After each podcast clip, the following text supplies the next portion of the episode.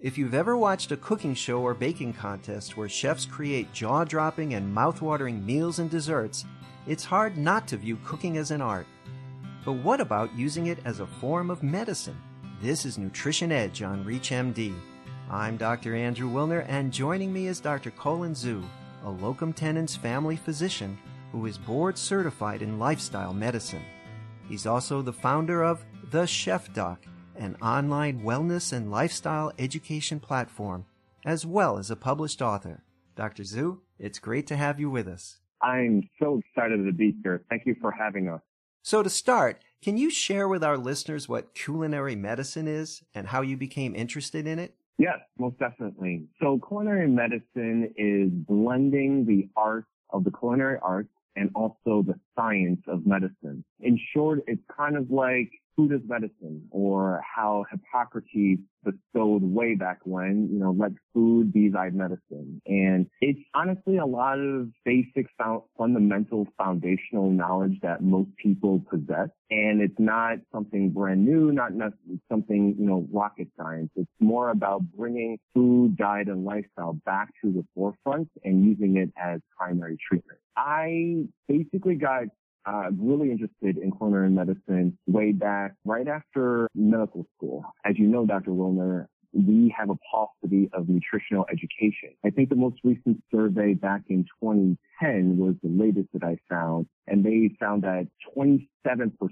of medical schools across the board actually require a nutritional course for me, in my personal experience um, in my schooling, I only received about 10 credit hours, and most of that was biochemistry. But food is a lot more than that. Diet and lifestyle nutrition is a lot more than that. There's a whole person approach to it. And so what I took from that was I needed to go deeper. I, re- I needed to go much more in depth. And so what I did was after I finished and graduated from medical school, I enrolled myself into a culinary arts program. And I went to the school, the Natural Gourmet Institute in Manhattan, and I completed my diploma there. And since then, I actually used the education to enhance my career in family practice, which I'm board certified in, and to be able to help not just in terms of counseling one-on-one with my patients, but also to put on workshops and food demonstrations and speak around at different conferences and public events. And I know also that you're a, a locum tenens physician.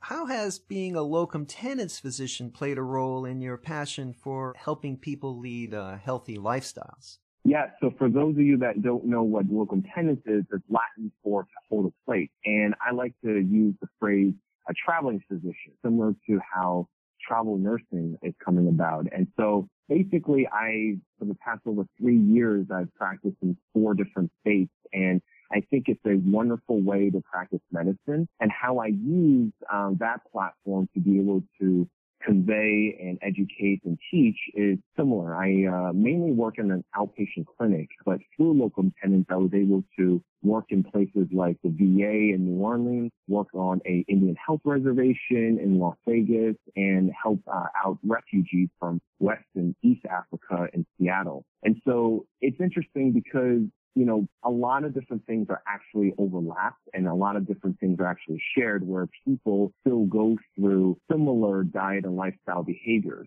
So we all, you know, know of the standard American diet and know how that is not as healthy for us. And we fight a chronic lifestyle disease burden and uh, obesity epidemic. And so using the culinary education and using, you know, my background lifestyle medicine I'm able to not only counsel uh, patients uh, here and there, but I also try to empower them to live a deeper and fulfilling lifestyle, you know, because a lot of patients, you know, they know that, you know, they need to eat more and move, but we need to go way beyond that and, and see what is their mo- motivator to change and figure out what's blocking them. So I like to go very deep with uh, patients and find out, you know, what stage of life they're in and just take it to the next level. So locum tenens provided you with a diversity of experiences uh, with patients and also I imagine some flexibility in your schedule so that you could focus on uh, developing your uh, culinary arts. Yes, locum tenens ordered me to be able to go on physician retreats. Um, it allowed me to give talks at different conferences and events. And mainly I give most of my talks I give to healthcare professionals. And because I'm a primary care physician, I'm a firm believer that, you know, you need to be your own role model. You know, we were meant to be trained as community leaders. And if you don't practice what you preach, it's much harder to be able to convey your message to patients, to anybody alike. And so I wanted to live as authentic of a lifestyle as possible. So, but, you know, on the side, I also had the blessings of being able to travel around the world and be able to connect with different people from all walks of life. Now, you know, back to the limited nutrition training that physicians get, you know, I'm sure all clinicians understand the, the basics of nutrition and the importance of uh, vitamins. For example, I've seen uh, several cases of Wernicke's encephalopathy due to thiamine deficiency uh, here at the city hospital where I work. But apart from true vitamin deficiencies, is there any scientific evidence that demonstrates that certain diets uh, really make a difference? Yeah, definitely. There are a couple individuals that come to mind that I consider are pioneers in lifestyle medicine. One of them um, is uh, Caldwell uh, Esselstyn Jr., MD. He uh, had a uh, Cleveland uh, clinic nutritional study that he ran for pretty much close to 21 years. And he was able to demonstrate advanced uh, coronary artery disease, um, which is our number one killer um, in the United States for men and women. And he was able to demonstrate how an advancement of that disease is stopped and reversed in patients that he put on a plant-based diet.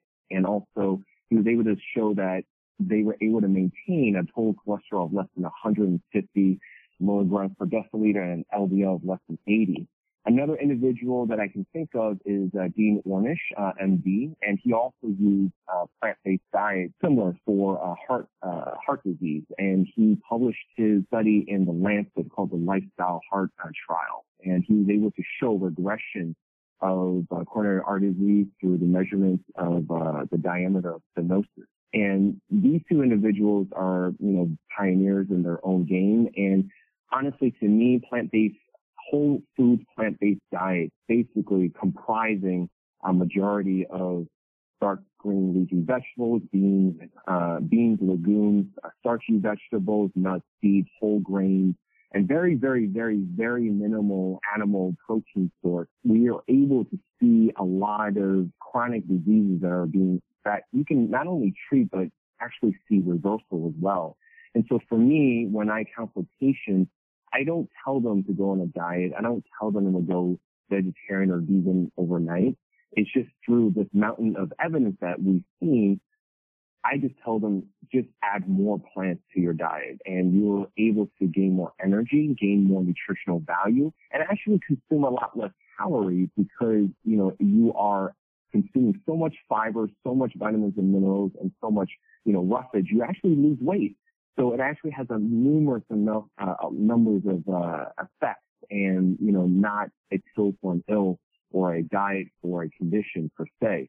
And we're able to see this in, you know, we've seen a lot of great results through uh, the Mediterranean diet as well. Uh, it's gained a lot of traction. But for me, I mainly focus on a plant-based diet. For those just joining us, you're listening to Nutrition Edge on ReachMD. I'm Dr. Andrew Wilner, and today I'm speaking with Dr. Colin Zhu about his interest in and application of culinary medicine.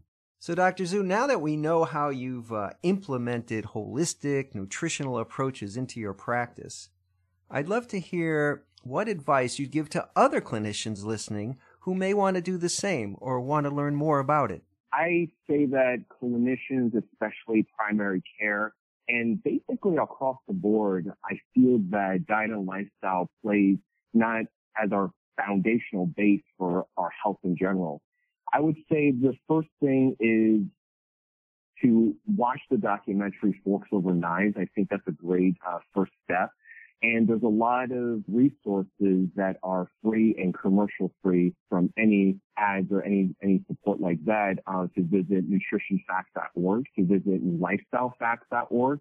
And these are all evidence-based, all scoured through the most up-to-date nutrition and lifestyle based evidence and you can actually use this to, you know, convey your message to your patients and clients. There's also a lot of uh, conferences, uh, for example, the Healthy Kitchens Healthy Lives Conference, which marries medicine and science as well. And there's also, if you guys are uh, interested in learning more about cooking, there's a program out in Tulane University that hosted the first teaching kitchen out of the medical school, and and that's in uh, Tulane University. So there's a lot of great resources. You can always reach out to me as well to be able to learn more. So, Colin, you know, while I was preparing for this interview, I found a YouTube video called The Thrive Prescription Elevate Your Game. And uh, the episode I watched featured you and, and about a million penguins in the background. Can you tell us about that?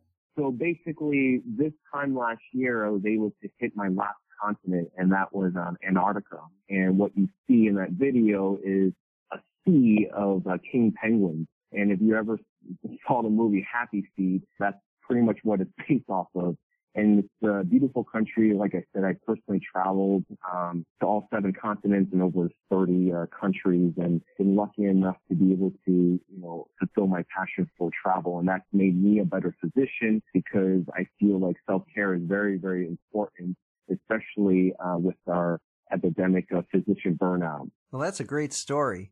Well, before we wrap up our discussion, is there anything that we haven't talked about that you'd like to share with our listeners? Yeah, definitely. Um, so like uh, Dr. Wilner said earlier, I'm a published author. I'm the author of Thrive Medicine, How to Cultivate Your Desires and Elevate Your Life.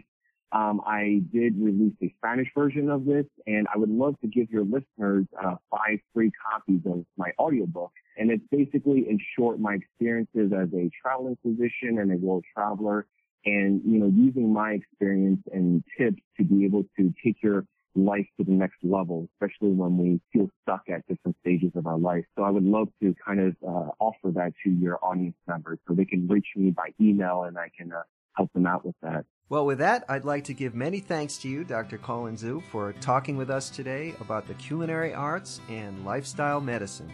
Thank you very much to all you guys. Thank you for having me. I'm Dr. Andrew Wilner, and you've been listening to Nutrition Edge on ReachMD. To access other episodes in this series, visit reachmd.com slash nutrition, where you can be part of the knowledge.